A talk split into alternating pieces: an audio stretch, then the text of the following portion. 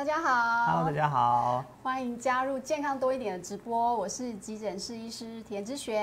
Hello，大家好，我今天是小儿科医师陈慕容医师的学弟啊，因为陈医师他临时有事情啦，所以现在由我中医师黄金城来呃跟大家聊天，然后跟田医师急诊女神一起开直播。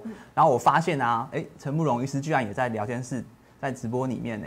对啊，你临时不能来，然后你现在又出现是什么？对啊，怎么回事？学长，你这样真的不可以啊！对，对，而且我们本来今天有计划要照桌子下面，因为陈慕容的桌子上面是非常端正的，陈慕容的桌子下面是阿贝的拖鞋。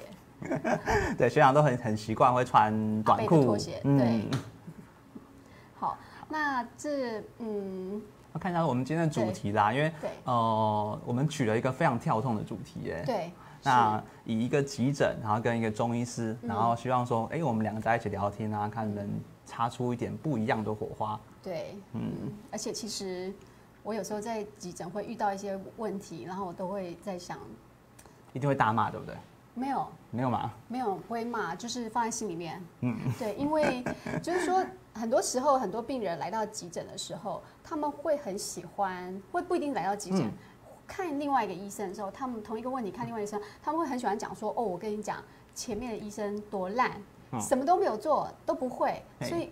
可是，其实我们并不喜欢听到这样的东西。没错，对，所以我们会希望他们可以多，就是说可以讲你现在的问题。嗯，然后我们不希望说，呃，其实我们陪着你们去骂前面的医生，我们完全不知道前面到底发生什么状况，我们是没有资格这样子往前面骂的。对，所以这一点是不会，是不会骂。对，对，的确很长啊。我们遇到说，哎，他还甚至还有的时候还要诱导性的问答，问说，哎，是不是前前一个医师没有帮我检查出来，或是误，就是太晚帮我检查，才会导致我现在的状况？可是，在医学上，它变化太快，也许是那个时候还没变成这个状况。那所以他做出的判断其实也是，也许是合情合理的，只是我们现在不知道而已。对，而且我们觉得这样对前面一个医生是非常不公平的，因为他们没有立场讲话。好了，我们怎么一开始就讲这么严肃的话题？我们应该要轻松一点才对。对，而且今天呢，只要大家留言，然后问问题，我们就会选看看有哪一个比较特别的，我们就会来帮大家回答。对。然后回答的很好的，就是问题很特别的，我们还会送你田医师的绘本哦。对 啊，如果真的没有拿到，也不用担心，那我们再请田医师多出几本就好了。好，其实我已经出四本了。对啊，对，这很厉害。好，对，那等你等你当爸爸的时候，嗯，我就送给你的宝贝。好，好，那这样子我们来聊聊，好吧？终于跟中中医师见面了，其实，嗯。我真的蛮想了解你们的，对啊，那我先聊讲我们急诊。好啊。那我们急诊的病人的话是包罗万象，就是从零岁到一百，我我我遇过一百一十四岁的，嗯嗯嗯对，从零岁到一百一十四岁，然后不什么科都有，然后内外妇儿都有，那所以是非常非常难归类的。那你呢？对，因为我常常觉得哦，其实急诊跟中医啊很不一样，可是也很一样。怎么说？因为以紧急度来说，一定是最紧急的哦，会往急诊走。那比较他觉得他身体是比较没有危险性的，然后状况比较稳定的慢性疾病会往中医走。可是我们两个症状一样哦，都是包真的是包罗万象。那从譬如说以中医门诊来说，可能前一个是看跌打损伤，他昨天走路拐到脚，然后后一个是看落枕，再一个是看经痛。然后下一个是看减重，就是什么问题都会有，然后跟急诊一样，是什么状况都会发生，但是就是最大的差别就是严重度啦。嗯，对，所以我们今天也可以就这个，然后好好的讨论一下。嗯，不过我们急诊比较特别，就是说大家都会对我们有很多错误的期待。那其实说讲白一点，其实我们急诊的角色啊，并不需要诊断或者是医治。嗯。对，那诊断如果我现在急诊诊断不出来，没有关系，你住院之后再继续诊断。如果我现在还没把你治好，没关系，你住院之后再继续治疗，或者是回家带药，然后继续治疗，然后门诊追踪。其实我们急诊的最重要的角色就是把两个东西顾好，一个是呼吸，一个是心跳。只要这个病人还可以活着的话，我们后面就有希望来可以做诊断跟治疗。对，所以有一些呃，比如说，甚至甚至连楼上的年轻的医生都会有误解，就是说，哈，急诊怎么都没有给我诊断，就把他收上来了。但是他前一个小时的时候，他他到医院是死掉的，然后我们急救了之后，我们让他先有呼吸、心跳，我们才有后面可以讨论的空间。所以其实急诊的重点就是要把先活，先让病人活着，然后能够好好的活着，然后稳稳的活着，我们才有后面的希望。这是急诊特别的，所以我一直觉得我天生就是要走急诊，因为我们布农族的呃那个问候啊叫。米后米上，米后米上，米后米上，对，米后米上，米后米字面上其实就是活着、呼吸着。那上就是有一种 i n g 的感觉，所以米后米上就是说，哇，看到你好棒哦，你还呼吸哎，你还活着哎，对对，是一件活着，然后健康活着是一件很美好的事情。对，所以我觉得急诊，嗯，急诊跟布农族的健问候是差不多的。哦，对，像我们急诊就希望对这个病人还可以活着就好了。对。所以，我们常常说，就是田医师，你可能选急诊，真的是一个主林的安排，对不对？对。那其实中，我就是像刚才田医师讲到，就是说每一个科目它一定有自己专呃特色，对，而且它需要它专注的地方。嗯。那我们的急诊就是要想办法把那个病人的生命迹象把它 keep 住哈，让它稳定，然后之后啊交给后续的专科去做治疗。其实中医也是一样哦，大家也会对中医有很多错误的了解。哦，医师不是算命师，他不需要把你是家里排名第几呀，或者是你之前生过什么病，最近心情怎么样，去把它全部猜出来。那我们只是一样要去成呃，把你这个症状把它治疗好，只是说会透过把脉啊、望闻问切这几个方式去找出你的问题。哦，所以有的时候都是这样，就是很多人会希望说我们可以做到很全面、很全面，但是其实呃很多专科的东西我们还是一样会会交给西医来哦。对，所以像田医师，你常会嗯。我常常会接到，就是说，嗯，我现在好像有点了解了，也许我误会了。就是我常常会接到，就是呃，比如说脚已经骨折了，然后他没有到 X 到急诊来照 X 光，他就直接去呃推，然后敷药，然后来的时候就是整个脚都是绿绿的，然后绿绿的把它洗掉了之后，整个脚都是黑黑紫紫的，嗯，然后一照 X 光，本来。骨折很简单的，就错位了，那就要开刀了。对，然后或者是就是，我一直以为那个就是中医。对，因为我们中医是没有一个仪器嘛，中医最大特色是说没有超音波、没有 X 光、没有电脑断层去做判断，所以我们只能从望闻问切、从脉象去找。那的确很多骨折的，其实它有些骨折太轻微，或者是说它它。位置哦比较不明显的话，当下其实是没有办法判断的。对，所以那些病人就说我是去给中医瞧的啊。嗯，是吗？哦，哎，这个就是看每一个医师的说法，但是我们还是希望说哈，如果我们没有办法确定的话，其实我们常常会把我们中医会把患者就是请他去急诊，好去照一下 X 光，确认一下没有没有骨折，然后我们再去做后续处理会比较好。嗯，那传统中医有一个方式去判断你是不是骨折，但是它非常的残忍。它叫做骨擦音，就是说我们去推挤你那个可能断掉的地方，如果发现有一点错位摩擦的声音的话，那就是一个骨折。哎，可是这个方式有点残忍啊，对所以所以现在医师比较少用这种方式去做诊断。那因为现在有 X 光的辅助跟判断啊，所以其实你会发现说，很多中医，尤其是大医院的中医，他们甚至都会直接安排会诊，或者说直接请那个医院里面 X 光去照一下。这样真的就比较安全很多。对，那所以有时候我病人可能说哦，我是从中医，我去看过中医什么什么的，他们未必是真的看。对，其实有的时候呃，国术馆或什么中医有一个很大特色，就是说它跟民俗疗法很结合，所以有的时候国术馆啊，或者是一些推拿师，那呃都会被误认为是中医师这样子。哦，对，很多很多。那这样子好，我要重再重新调整一下，我可能要再问清楚了。比如说你这个是呃有。有用健保卡的吗？然后是他那医生叫什么名字？对，因为大家来就说哦，我因为我去找过中医师，所以我们我对你们的误解很深。因为除了这个之外，像还有一次就是呃，病人来就胸很痛，嗯，对，就胸很痛的时候，我看把衣服打开来看的时候，我就看哎，怎么有好几个点都在冒血，嗯，然后冒血的地方还会喷喷气，对。所以就一知道一看就知道气胸，对，气胸。就他就我说你刚刚去做了什么？他说我去中医针灸，嗯，但是后来问清楚了，他其实是去一个 SPA 馆，嗯，然后 SPA 馆里面居然可以有呃配合那个 SPA 的疗程，居然还有针灸，对，这颗针灸其实是非常危险的，尤其是你在胸部这个地方针灸是非常非常危险的。对。对啊，中医这个东西，尤其是针灸啦，现在其实哈，大家很能够接受针灸，尤其是欧美哦。你看欧美超多名人啊，超多的一些呃人，他们都会去接触这个针灸，然后甚至会去学习。他们对药的接受度没这么高，可是对针灸就非常非常的爱。可是很特别，因为针灸它本身它还是侵入性的治疗，所以一般都会建议啊，你要针灸一定要请就是有执照的医师、有合格的医师再去做针灸会比较好，不然呢，很多时候真的中医很容易跟民俗疗法混在一起。哦，像不只是针灸，像推拿啊，然后拔罐啊、刮痧，这些都常常会被混在一起。这个我故事就更多了，像我常常遇到 拔罐，然后拔到那个皮都拔下来，因为太烫了，然后里面直接变水泡，被烫伤了。然后一拔掉的时候，那个皮就整个因为二度的烫伤，然后整个皮皮就水泡就破了，就拔下来。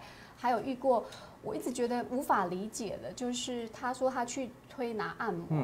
结果那天那个那个人那个妇人就说，他们今天有一个很特别的招，就是说，呃，我踩你的肚子。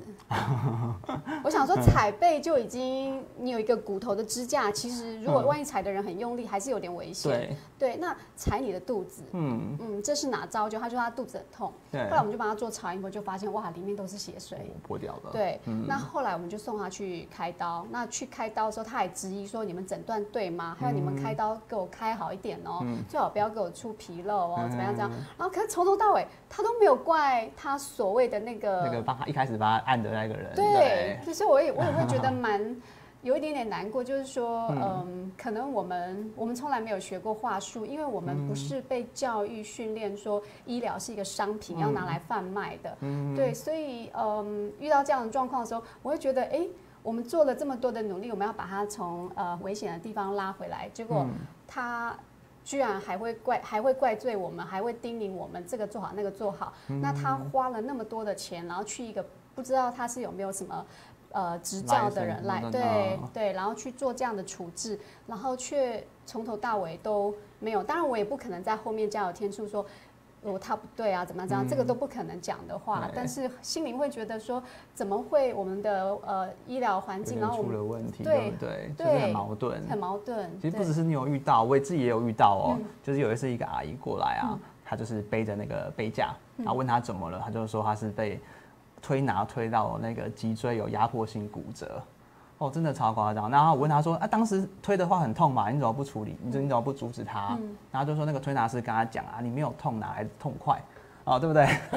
对 对，所以就是嗯，就是常常我觉得我们我觉得我们常常会误解，就是说呃，推拿按摩它是其实很好的一个方式，它是可以放松，只是说你痛的话。哦，一定要跟他们讲，一定要跟推拿师傅讲，而不能自己忍下去，不然常常真的会出问题。嗯，不只是你们那边，其实我们也很常去收拾一些推拿过度啊，造成发炎啊不舒服的症状。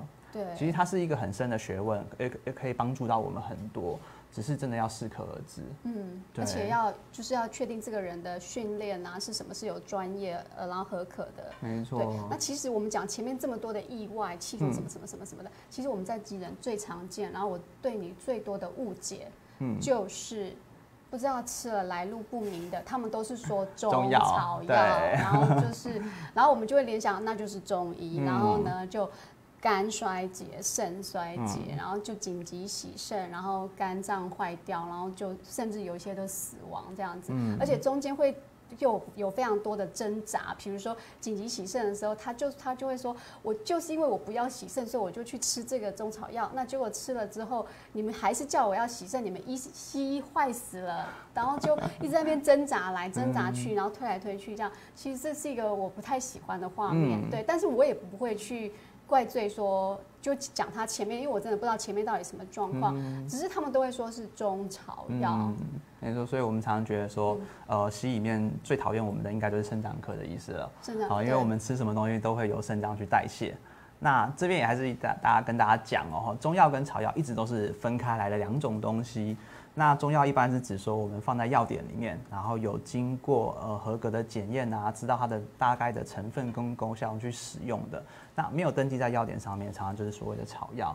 这一块我就不鼓励大家去自行的去使用，因为非常非常的危险。嗯，然后再来是啊，你的药也是一样。我常常举例就是说，今天假设你今天有个人他呃肝功能忽然坏掉，他可能急性的还有爆肝的现象啊，肝功能上升，他去吃了西药以后，他这支药没有吃完，那一般的人是不会把这个药留着，然后给类似的症状的人吃的。嗯，可是中医会。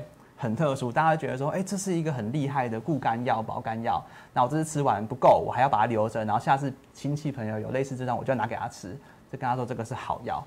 所以这是一个，我觉得是一个整个文化的一个不同，文化的差异性。因为呃，中医药食同源，太深植人心了，它已经跟跟我们亚洲的文化分不开，所以导致说大家会有点忽略了整个药性的状况。我遇过一个很好笑的状况哦，就是有一个阿姨，她是咳嗽过来的，那她咳嗽的药。她咳嗽，然后她咳了两好几个月，然后她就是在西医检查是没有异状的这样子。然后这个时候啊，我们刚好当时我的诊所哈有几个水药是没有进的，然后我想说那就没关系，我用手写手手写几个水药的药材药方，然后请他到药房自己去抓药。然后他抓他回家抓完药以后，他觉得哎那个效果超好，他那个咳嗽治完就没事了。然后超开心的，然后过了几个月，有他他因为其他问题回来，他还跟我提到这件事情。然后他从那个袋子里面打开哦，然后拿出一个折的折的很整齐呀，折叠的很小的一个药方。他说：“黄医师，这个是你当时开给我的那个超超有效的那个咳咳嗽方啊，我都会好好保存哦。跟你讲，以后以后就是有类似状况，我都要推荐给别人吃。”我心里就傻眼了。他说：“完蛋完蛋！如果照这个状况来看啊，再过几十年，可能这个就会变他们的传家之宝。有可能。呃，他就跟人说，这个是某个当年某个老中医开给他的药方。嗯，对，因为大家都会把它忽略，说中医其实很克制化的。你你们我们西药，我们不会随便拿呃别人药来吃。对。可是中医真的会，就是大家会觉得说，嗯，症状比较中药比较温和嘛，那我们有的有同样症状应该可以吃啊。可是单纯以咳嗽来说，那个原理就好多种，用药有几十种。就真的不建议大家把随便把药拿来吃哦。嗯，好，那我们现在要祖传秘方说完。好，好，那有我们今天有看到几个问题哈，有几个观众有问题。第一个是说，请问情绪障碍的孩子啊，看中医针灸有效果吗？哎，这个其实 OK 哦。那一般来说，我们情绪太紧绷啊，或者是呃容易暴躁，或者说各种问题的话。那针灸我们可能选用一些头皮的穴道，然后去刺激我们整个的气血，因为中医会觉得哈，整个头，整个气血会全身的气血汇聚在你的头顶，所以会利用一些头顶的穴道去把它放松，或者说去治疗改善整个症状。那一般啦，像这种问题，我都会建议说，哎，可以先在西医做一个检查，然后看一下说是不是有呃某个某个症状或是某个疾病，然后配合中药去做中药中医跟那个针灸的调理，其实这样效果会是最好的。嗯嗯，所以其实这个是有机会的。嗯，第二题也是你的，也是我的。好，针灸为什么很痒啊？就就你皮肤比较敏感啊。对，因为哈，因为很常，我常很常针灸的时候遇到是这样子。哎，他譬如说他趴着，我帮他针灸他的腰或背，他会一直闪哦。我问他是不是很痛，他说不是，是因为我很痒。嗯，那每个人的皮肤的敏感度不一样啦，所以我们手就是手碰到或者针灸针尖比较细嘛，我碰到你的肌肤都会有痒感。那其实那个没有关系，因为我们针灸最主要的感觉是酸麻胀，或者是被电到的感觉。那痒的话，通常是皮肤本身的那种状况而已。那我觉得我跟他同一组，因为像我，怕痒的吗？我是怕痒的，所以我没有没有去做过脸，没有去修过指甲，跟没有去做 SPA。然后我是说，因为天然美、自然美最好，其实是因为我很怕别人碰我。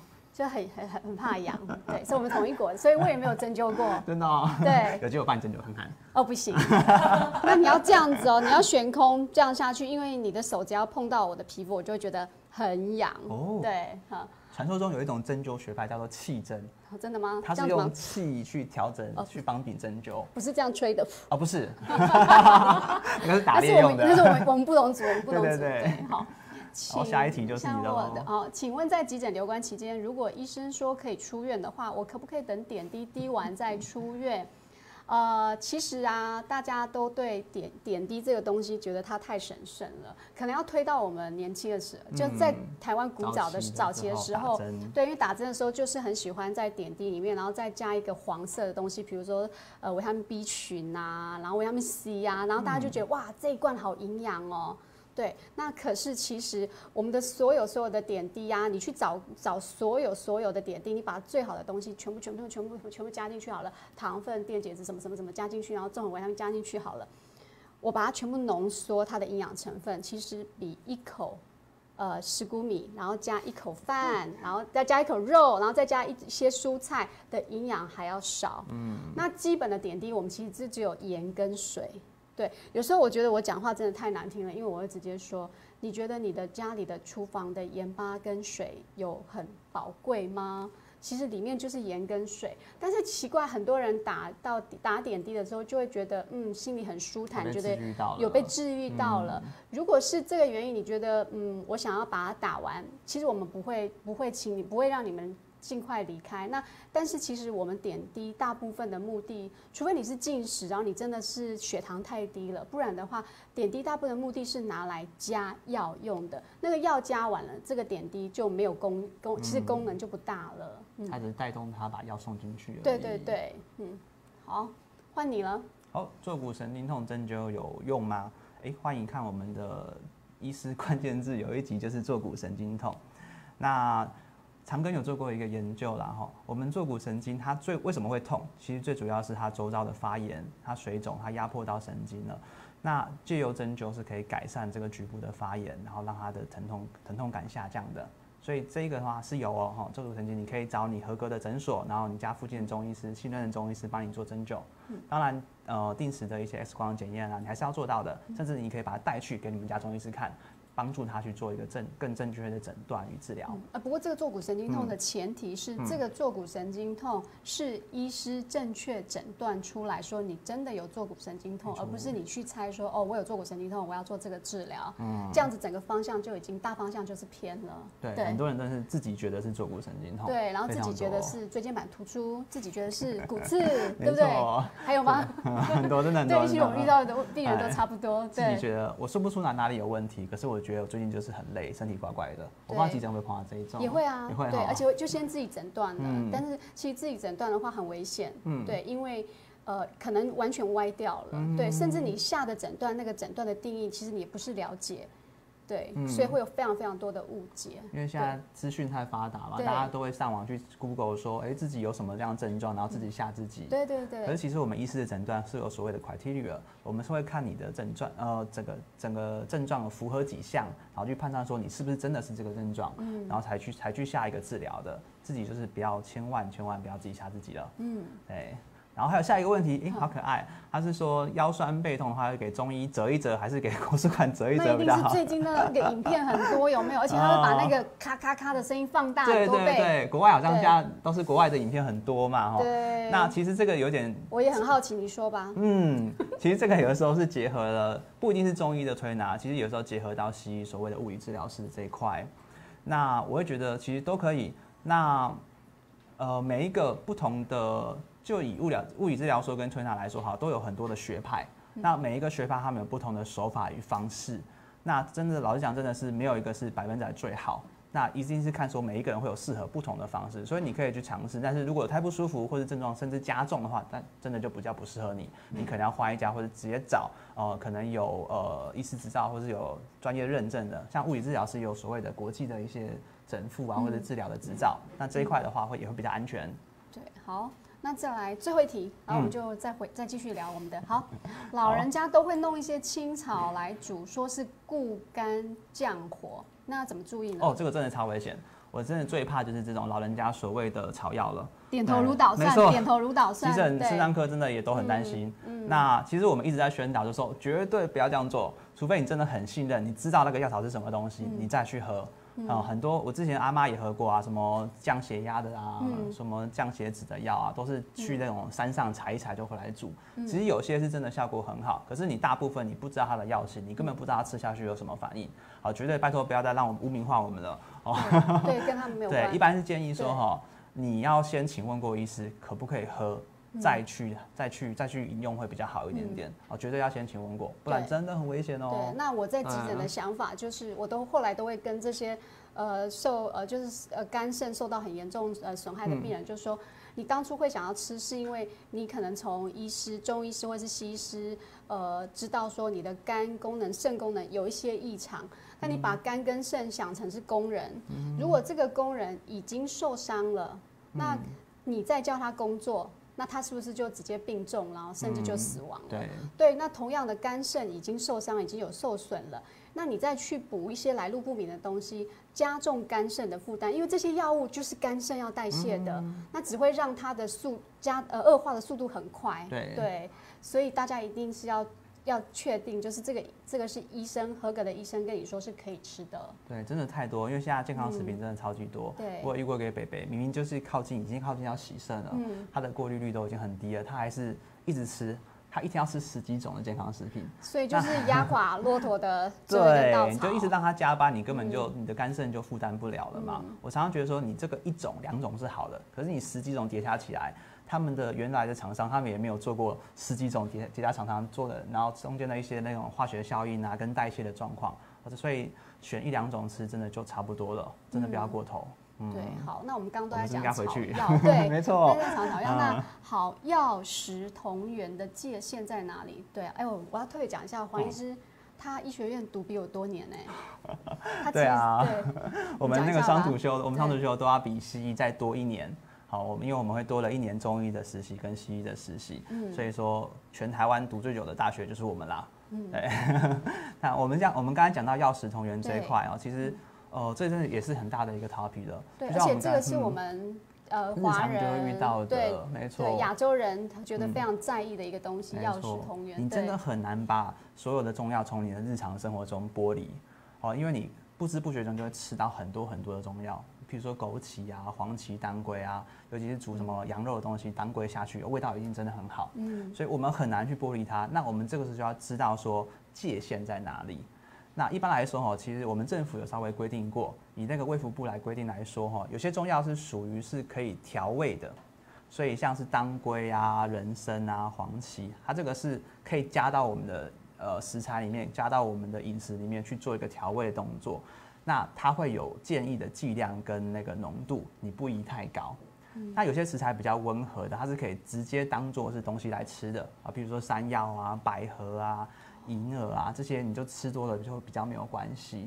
那除此之外啊，剩下来的中药就是比较偏向药喽。所以啊，剩下的中药，我们刚刚没有提到的一些东西，你自己要做啊，自己要入菜的话。建议问一下医师，真的会比较好一点。不是我们刻意要跟你收挂号费，而是每个人的体质真的就不一样。你先稍微问过一下医师，然后知道一下你真的身体的状况，再去吃，真的会比较安全一点点。像我知道田医师自己也很常做一些药膳，对不对？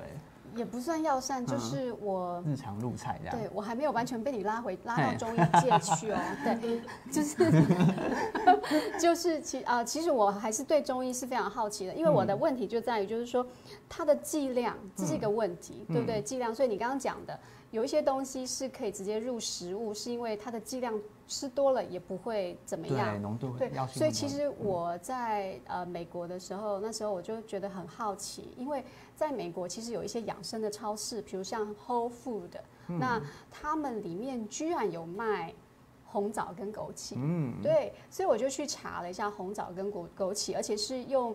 科学的期刊去查的，然后去发就发现说这两个东西其实他们的对于我们的免疫力啊，对我们基本的呃一个个体的运作是很有帮助的。那也不容易 overdose，就是过量。对，所以其实呃这两个是蛮肯定的。所以这两个其实我会用在用在我的菜里面。对，还有就是。我非常的推崇全谷，就是 多种的谷物的，对，之前的那个石谷米嘛，对对对对，其实超过，对我到现在还是啊，我非常喜欢去各大超市，然后去选购一些我没有没有吃过的谷物，然后我都是吃全谷的，所以我们家里没有白米，因为它的营养成分真的是非常高。是从我们西医来看的话，就是它光是外面的纤维素就非常高，那里面有很多的矿物质、维生素，而且有一些每一种谷类它有多的维生素是。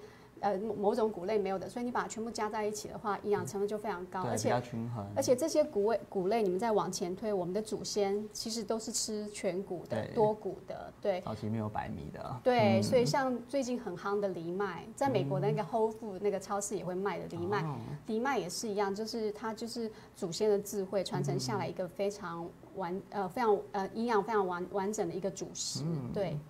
那可是我食呃食谷里面其实有一些东西好像跟你们有关呢，像对啊，很多哦，其实大麦，对大麦就是小薏仁，对不对？对。你看，因为我我已经买到都知道它还有别的称呼，对，然后还有薏仁，对对，那其实很多的食谷米很多种都是都是归类在中药里面。嗯那它的各有各自的药性。譬如说以大麦来说，它就是比较降火气的，它可以清心除烦，然后让你心情不要太烦躁。那薏仁它本身呢，就是可以利水消肿啊，然后还有很多就是糙米啊这些。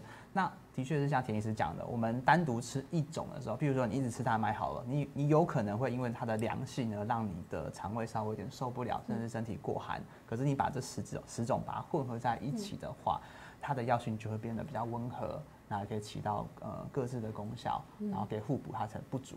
对啊，所以这是一个非常非常好的、很棒的一个饮食方式。真的哈、对哎哇，西医称赞，呃，中医称赞西医耶。没错，好，那除了这个之外呢，我在当妈妈的时候啊，嗯我有在看《甄嬛传》。嗯，对，然后《甄嬛传》像上次你有讲那个嗯龟鹿没错，龟鹿二仙胶，，然后其实甄嬛她喝的是阿胶，然后后来才知道原来龟鹿二仙胶比阿胶更更更对，高更厉害，没错，，那《甄嬛传》里面提到了一个东西，我很伤心哎、嗯。因为那时候我已经生小孩了，而且还在哺乳，一边哺乳一边看《甄嬛传》的时候，他说那个白麝香，呃，麝香麝麝香会那个不孕，对，嗯那怎么办呢？因为我从高中的时候就爱上某一个某一家的香油，然后那个香油就叫白麝香，我从高中用到现在、其实我现在身上有这个味道，有很香，有闻到哈女。生的香味，对，但是我就是白，他就白，那这样子怎么办？那我就没有办法怀第二胎。那个宫廷剧很多真的是，他们其实还蛮有考据，他们讲的很多东西是。呃，是真的有它的药性在的，嗯只是说它通常会像武侠小说一样有点夸张化了。哦，对，那以我们像刚才提到，第一个是麝香嘛，哈，嗯麝香它本身啊，它是麝麝香露它的一个香囊，它原本的那个麝香是非常非常的药药性非常非常强的，它性味走窜，所以它可以起到行气活血的功能。在古书上就有记载，你吃太多的确哦，有可能会造成下胎。就是你胎儿可能会流产，或者是呃造成身体其他地方不舒服。嗯，可是，一般来说，我们现在第一个麝香我们现在已经不能用了。嗯，所以我们那个白麝香它是用植物去合成的，嗯，大家可以起到类似的那种香味啦，但它药性就已经没有了。嗯，那很多宫廷剧啊都会把它夸张化。像阿胶也是啊，你知道《甄嬛传》出来以后，阿胶涨了好多倍吗？那我们用药也变得很麻烦啊，因为全世界都在抢这个这个药材。那除了麝香以外，我记得《甄嬛传》里面还有提到红花，哦那也会让大家会很害怕，说，哎、我是不是不能去吃红哎、花了？那个跟西班牙的番红花是一样的东西。哦，两个比较不一样。我们嗯中国用的是传统的红花，那西西洋用的是番红花。嗯那这两个的话，番红花的药性更好，嗯更强。那它的书上也有记载哦，你过多一样会打胎。嗯，对，但是我们一般不可能用到这么高的剂量。老实说而，且它很贵啊。对啊，你看过你你们你们去欧洲吃海鲜饭，他们有跟你说孕妇不能吃吗？撒它就啊对啊。撒，一点点。对啊，所以我们一般就是嗯剂量，剂量才是最关键的问题。其实少少的大部分是对身体是不会起到什么问题的。哦，对，可是他们宫廷剧的确考据的是蛮好的，它都有照他的药性去走，没有错。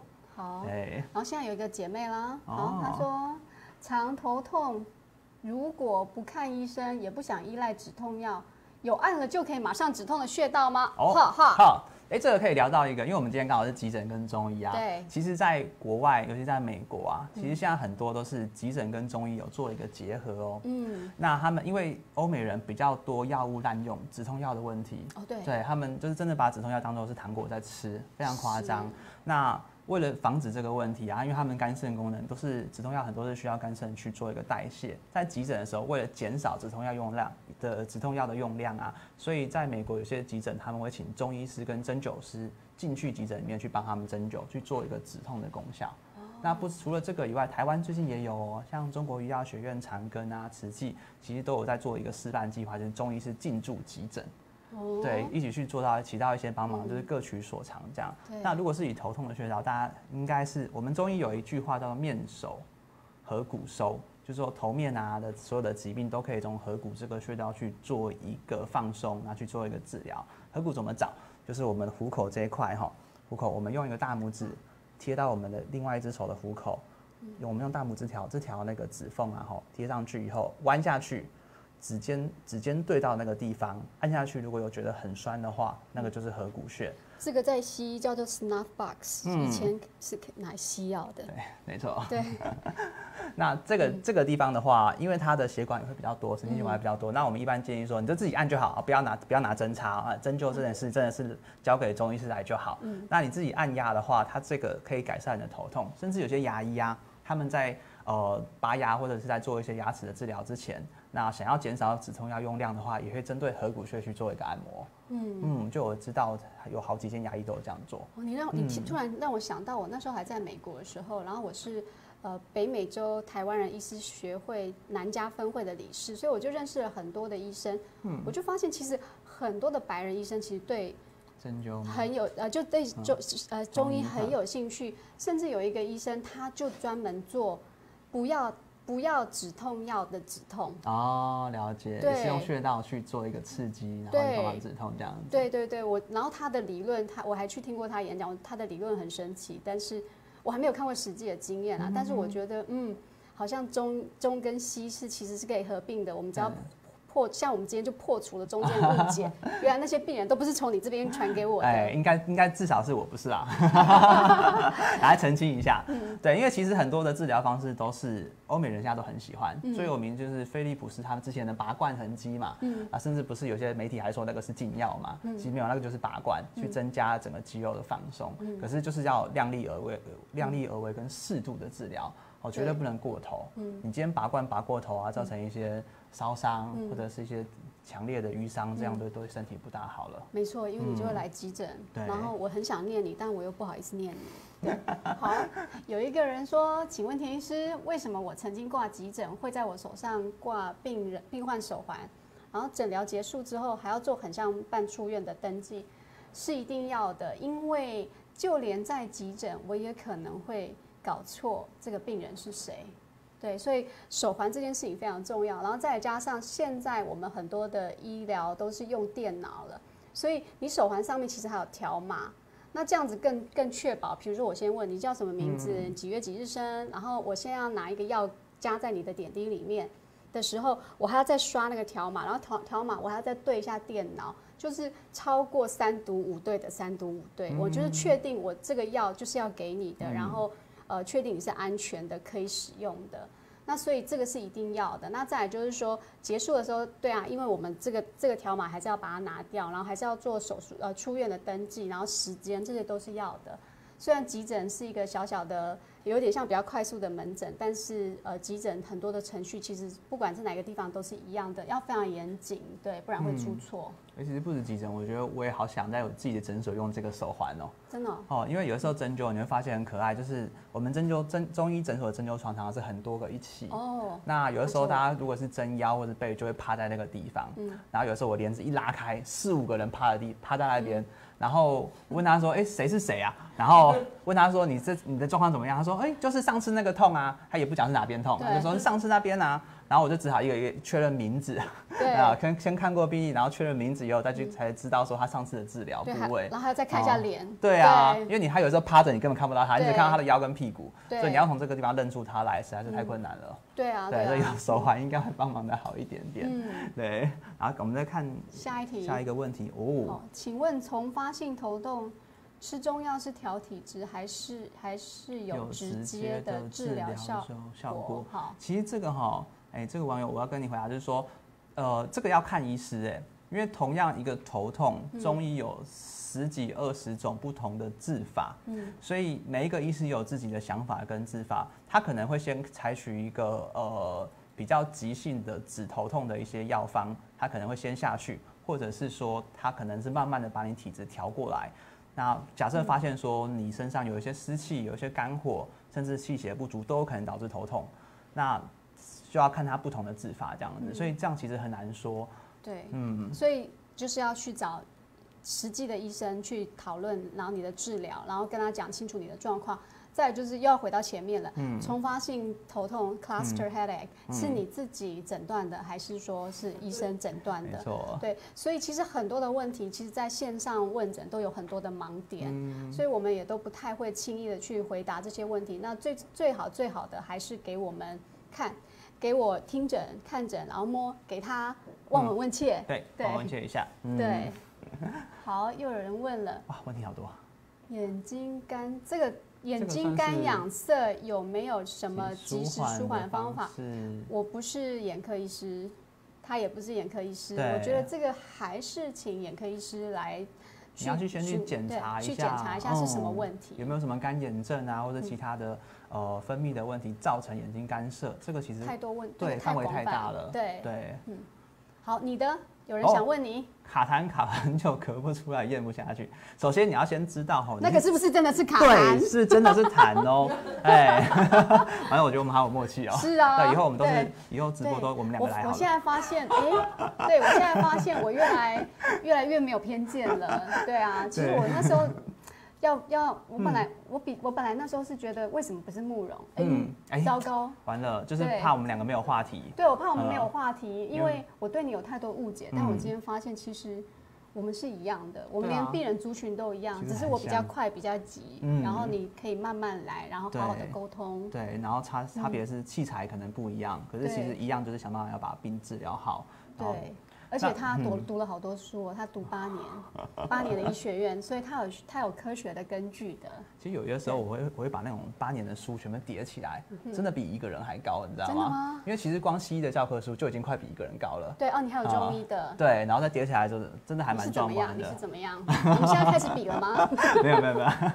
那我们就提到对痰这个事情啦，它真的有的时候不一定是痰，对，那有可能只是喉咙的肿痛啊，然后甚至喉咙发炎，然后呃纤维化，这个都会导致你会觉得卡着一个东西。那嗯，所以要去找嗯医生。对，你要对请他判断，请医师现场帮你判断一下，会比较安全一点点。嗯中医古书上有一个提到一个很特别，叫做痰梅核气，他说是一个气痰。这个气痰什么意思？就是说你你找不到这个东西，可是你就是一直觉得有东西卡住。嗯，那这种也都是一个很特别的状况，没有去把脉啊，没有去仔细的问诊看舌头是很难去判别的。嗯对，所以一般都是这种，你可能要小心，多喝水先试试看。然后再来量。嗯 OK，请问医师，如果想补钙，嗯多吃钙片和芝麻效果会不会比较好？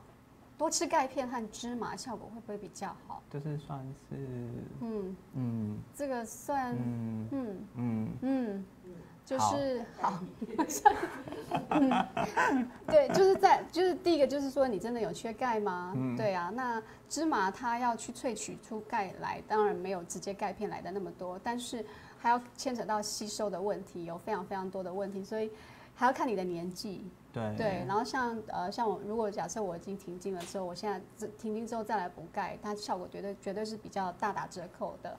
所以不管怎么样，还是要去找你的医生跟他沟通。对，就是就然后也不要过头啦。嗯钙片通常告诉你说上面是几片，一天吃几片就是几片。好，不要说对觉得听到别人讲说，哎，我们我们这个钙片比较嗯厉害哦。对啊，或者是说我们年纪大了，吸收效率变差，所以我要多吃几片。好，这个都是过，这个都是不大好的想法。嗯，对啊。然后有些中药材味道很苦，大量喝水会影响药效吗？通常是不会啦。对，那中药材最麻烦就是它是天然的东西，它有经过炮制过，所以那个味道是很难去除的。甚至有些老中医会觉得它有效，就是因为这个味道。所以你把它做一个提炼，做成一个单纯的没有任何味道的东的药粉粉末的时候，反而会失去这个药性。所以一般我们的中药还是会尽量去保留这个药味。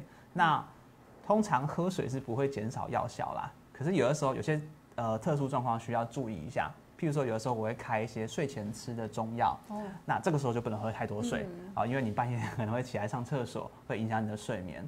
或者是说，有些人他胃食道逆流，那如果你在吃药的时候配合太多的水哦，你整个肠胃都是咕噜咕噜咕噜的话哦对啊，你这个时候就会变得比较严重。所以嗯通常是不会影响，可是有些少少数的状况哦会让你的病情加重。嗯，嗯，好，好，请问医生，如果我同时有中药跟西药，通通都是饭前饭后吃，我到底要先吃哪一种？药呢？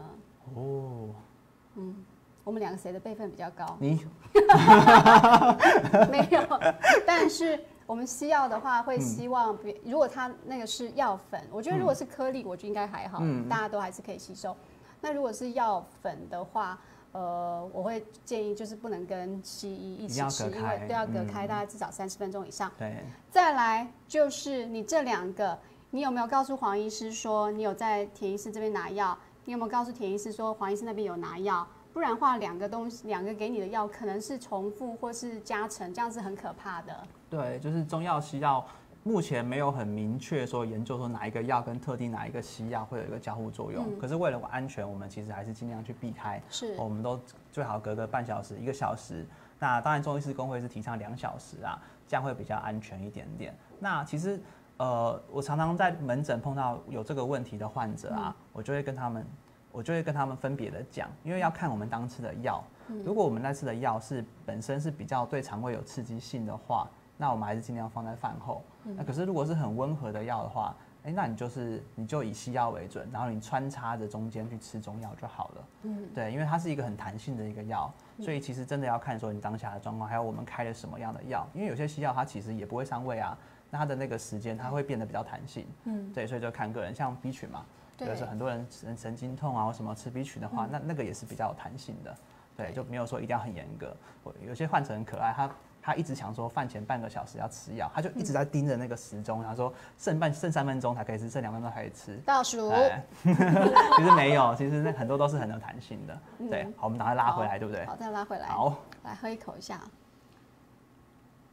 哦，这是什么？这是什么？哎这是我们之前的防疫茶，哦，这是防疫茶。对，哦然后把眉头收回去。对，因为中药真的有一点苦，但是它有点，它有个甘甘味。你是用什么？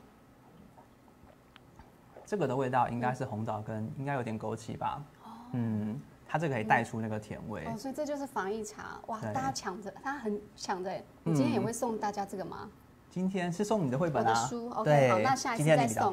好，今天我比较大嗯，对，那下次再送防疫茶。嗯，好，然后我们下一个主题，喝起来越来越舒服。好，嗯，那再来就是好，大家有福了。嗯，嗯，因为这一次呢？之前有人就问到说，哎、有没有一些很特殊的中药可以让大家来看一嗯下，开开眼界？所以我们特地的准备，连我自己很多都没有看过的中药好，没有实际使用过的中药，我们今天把它带出来给大家看，好啊，让大家开开眼界。好，好我要开始喽哈。好，等下田医师你也可以来猜猜看这是什么药。好啊。好，嗯我们先拿第一个，噔噔，这个不是那个吗？梅干茶，梅干吗？梅干对梅子梅子球对不对？对，梅子球。嗯，它会有点酸酸的味道的。还有这个，然后再来这个，还有这个超级壮观，因为我、嗯呃我当医生这么久，我也很少把这四个药放在一起看过。哇，那大家知道这四个是什么药吗？嗯它们有一个共通点，就是都是大便。我刚才摸过，我这只手指刚才摸过。请问七十五 percent 酒精在哪里？七十五 percent 酒精在哪里？对对对，嗯那呃，中医有因为很多是天然的东西，那以前他们会把各种东西都拿来做药。刚好我们这一集的主题就是收集了几个是以大便为药材入药的各种中药材，然后跟大家讲解一下是我心理。作用吗？我现在觉得这里很臭臭的对不对对，是吗？它其实香香的，真的吗？嗯，不然田医师你们可以闻闻看。那为什么我现在觉得很这里会变突然变臭了？真的吗？它其实有一点点的清香，真的吗？对哪一个有？就是闻起来就是中药味。嗯，我会猜就是比如说吃素的嗯那个大便就比较不会那么臭，有可能然后吃荤的就对，我然后是这样猜。其实大部分大便它有都它都有经过干燥跟炮制啊，所以说它不一定完全的大便味。那我们先从这个开始，嗯好这个啊是兔子的大便。那我们讲玉兔有带得嘛，到吗？可以哈。可以吗？拿拿起来。嘿，这一个叫做望月砂，名字很美哦，好，名字非常非常美望。月砂，对，嗯因为是玉，因为以前是玉兔会在跟兔跟月亮有关系嘛。那这一个是专门治疗一些夜盲症啊，或是眼睛的一些症状这。是兔子的。兔子大哎、可是我养过兔子啊，嗯像我妈妈全盛时期，我们家里有养一百多只兔子。我们、呃山上很多野兔，嗯兔肉我们原住民也会拿来吃。我知道有些人喜欢兔兔，我靠哦，拍死、对。但是兔子的大便不是啊，嗯是黑色的啊。因为很多种不同的种类啦，哦因为他们有的时候会特定选好某几种兔子，然后去做来拿来做使用。好，嗯，OK。再来这个我们就不要拿哈，这个是蝙蝠的大便，哦，现在这叫夜现在明砂。全世界最恨的一个动物吧？没错，现在全世界都怪它，所以我们这个推开一点啊。嗯好，这个是夜明砂，这个很很像那个翘起来，很像那个，很像那个我们呃，我们要做园艺的时候有没有对撒在上面那个培土很肥培养皿对培培养土对有没有？对。那它这一块也是拿来治，听它名字就很特殊嘛，夜明就是专门来治疗一些眼睛的疾患的。嗯嗯，哦所以它也是一个很少，可是其实这种中药都比较少用了。嗯然后再来这个，嗯，这个哎，完了，怎么了？没事，好，这个这叫做五灵子，五灵对脂，这个是其实是比较常用到的一个便便。嗯那哎，这个田医师可能会有经验哦。嗯，那一般来说，这个是飞鼠跟鼯鼠它们的便便拿来做做成的一个中药。嗯我们布农族是真的会吃飞鼠的嗯便便，就是它如果我们如果射下来很新鲜的时候，嗯直接把它们的肠子截下来都不用洗，嗯，然后就泡酱油或者撒盐巴就就吃了。但是我没有吃过，我 我我无法克服那一关。就 老人家是说，因为飞鼠它在吃，它都吃嫩叶，嗯。然后它不会吃虫啊什么的，所以它的消，他们认为它的消化道是非常非常干净的。对，但我还目前是还还是没有办法接受，但是它不哦。像啊，不像我看到的肠子的，因为我认为的嗯。不会、不会条状，我认为的我看到都是一颗一颗的在肠子里面，哦，还是说它到最后面变干的时候，对，因为它干燥过哦后，变哈这个药其实在现场现今还蛮常使用的，尤其是妇科，因为它主要是可以呃缓急止痛，像一些经痛啊、妇科的疼痛，用这个药非常的好。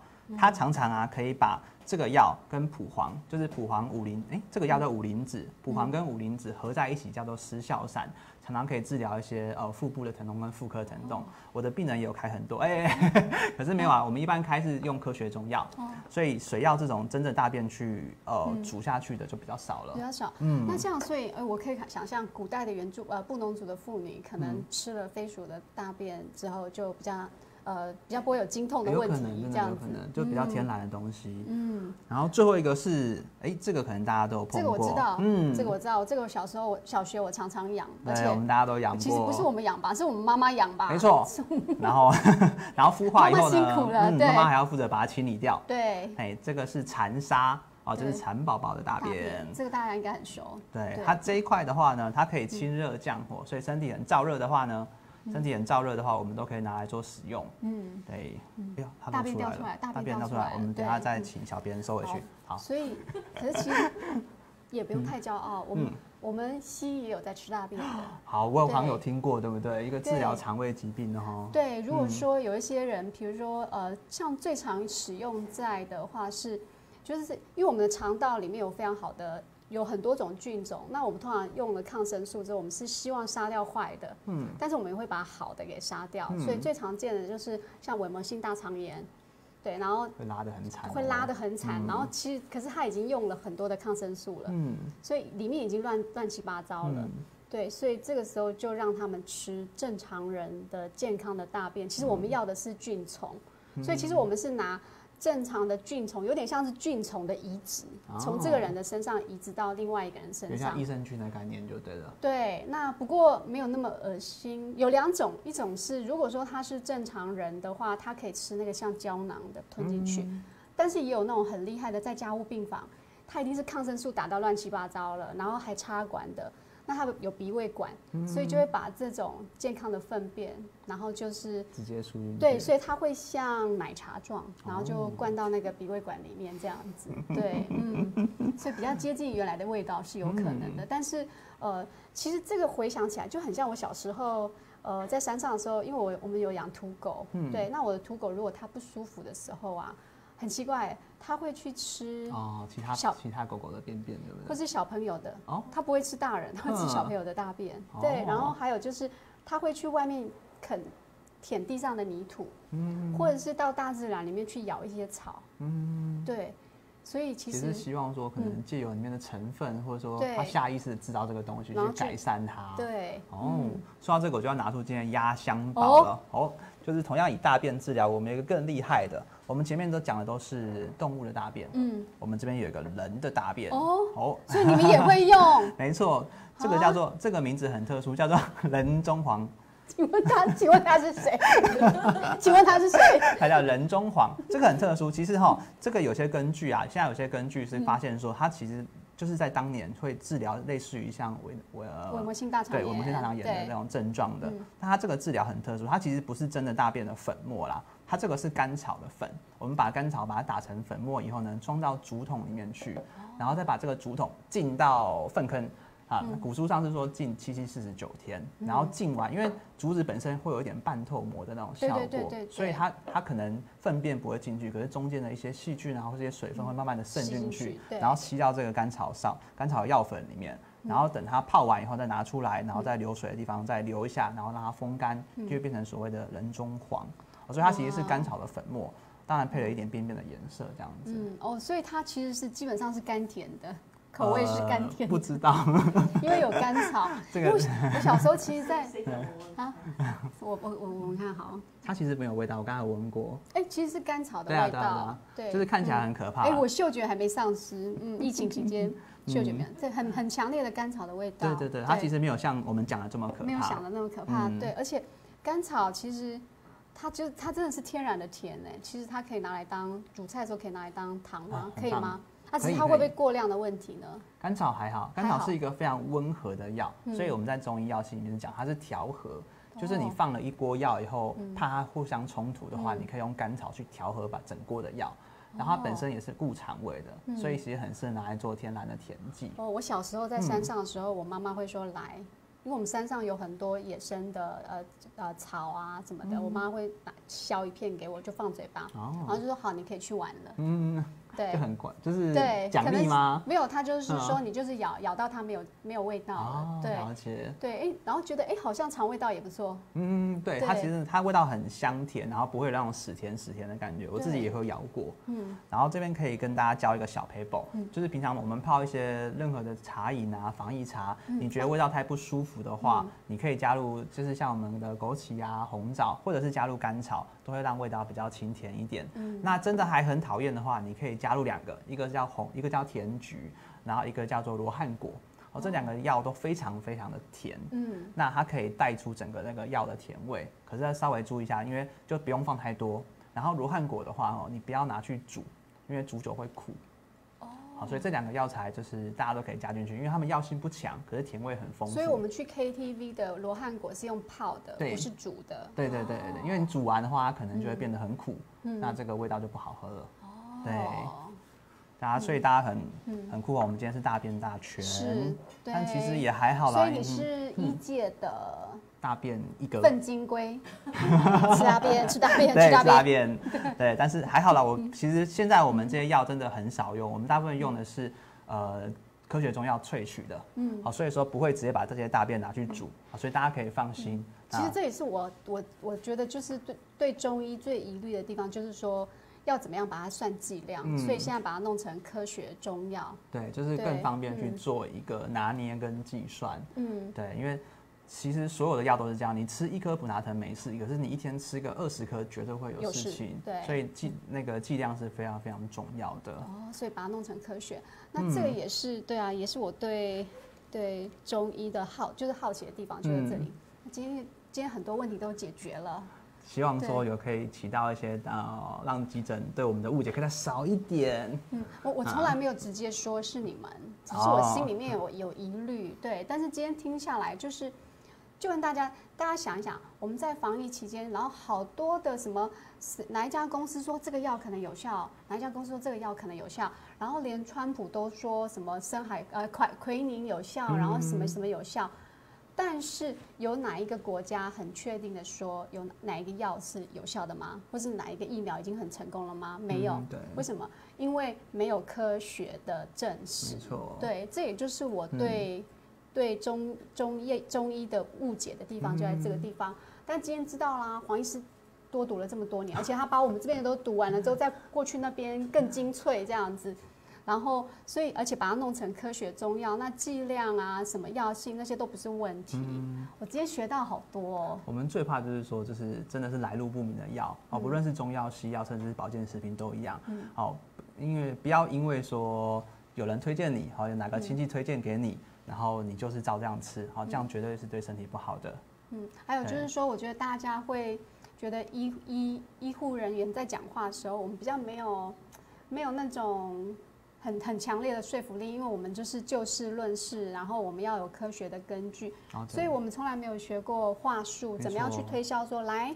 你喝这一杯一万块，你就会怎么样怎么样怎样，这是不可能的，因为医疗是不可以用像商品一样来推销的对，嗯所以我们做不到那样的的方式，但是我们也我们也不希望是用这种方式来跟大家讲医疗，因为很多的东西不是不能这样子去相信他，然后后面去承担的结果还是自己。没错对，因为我们医师真的会反而会考虑太多。对你读越多东西，你会考虑越多东西。医学真的没有百分之百跟绝对，嗯所以没有所所谓的包治，也没有所谓所谓说哎你吃个几天就好。对很多我们讲我们常常讲说要怎么分辨一个医师跟一个江湖术士，嗯最大的差别就是说，可能医师他会想很多，他会跟你说我们先这样去治疗，然后去看一下你的反应，看一下你的身体状况，而不是说跟你讲说，哎，这个这帖药连续吃三几天你就会好。嗯，就是自信跟自满，其实我觉得是好像是不一样的。对我们对没有办法这样说。对啊，所以我们有时候就不要觉得说，对诶医师讲话都怕怕的，医师讲话都很不确定。一定不厉害，对因一为其实是定没有想太效多，对，可其实没错，对，那我们这边要不要回答最后一个问题？好。好，田姐，黄院长，我有嗯心室提早收缩症，有什么治疗？其实嗯。还好哎、嗯。这个 VPC 我们有两种心是，一个心房，一个心室提早收缩。这个其实你现在把黄院长把我接上二十四小时心电图监视器，我们可能都有，对，所以这个没有关系。只是说这个东西在你晚上失眠东想西想的时候，你会听到咚咚咚咚咚咚咚咚咚咚，你就会很紧张了。完了完了完了，我有心脏病。对，可是其实这个没有关系。其实每一个人在二十四小很时，多人都有。很多人都嗯有。对，所以这个还好，这个就是定期的追踪，然后嗯看你先还是要回到心脏科那边，心脏科医师怎么说，然后你就怎么照着做。他大部分都是请你定期的追踪，这样就可以了。除非中间出现了很明确的、很延长的，比如说太慢或太快，或是很乱，这个时间太长了。长到你都你自己自己量，你不是医疗医护人员，你都觉得这个心跳心跳是有问题的，感感受有问题嗯。问题，你就来到急诊，让我们来帮你诊断。OK，那好，所以哎，时间差不多到了哎，对啊，好快哦嗯，好像有点没有聊过的感觉。对啊，我而且我 对，而且我觉得嗯，今天今天聊完之后觉得嗯，真相大白，对，嗯。所以不是我想的那样子。嗯。然后而且中医其实还蛮有趣的，那我也期待我们急诊有中医进驻，哎，应该会，他那个示范计划应该慢慢的过去。哦他现在是先从几间医院开始去做做实习，会直接会诊那个中医师过去这样子。嗯对，所以应该之后就会有喽。嗯，然后。嗯，可以到时候可以一起合作这样子。然后我今天有点移情别恋，我现在觉得黄医师比慕容医师学长，对不起。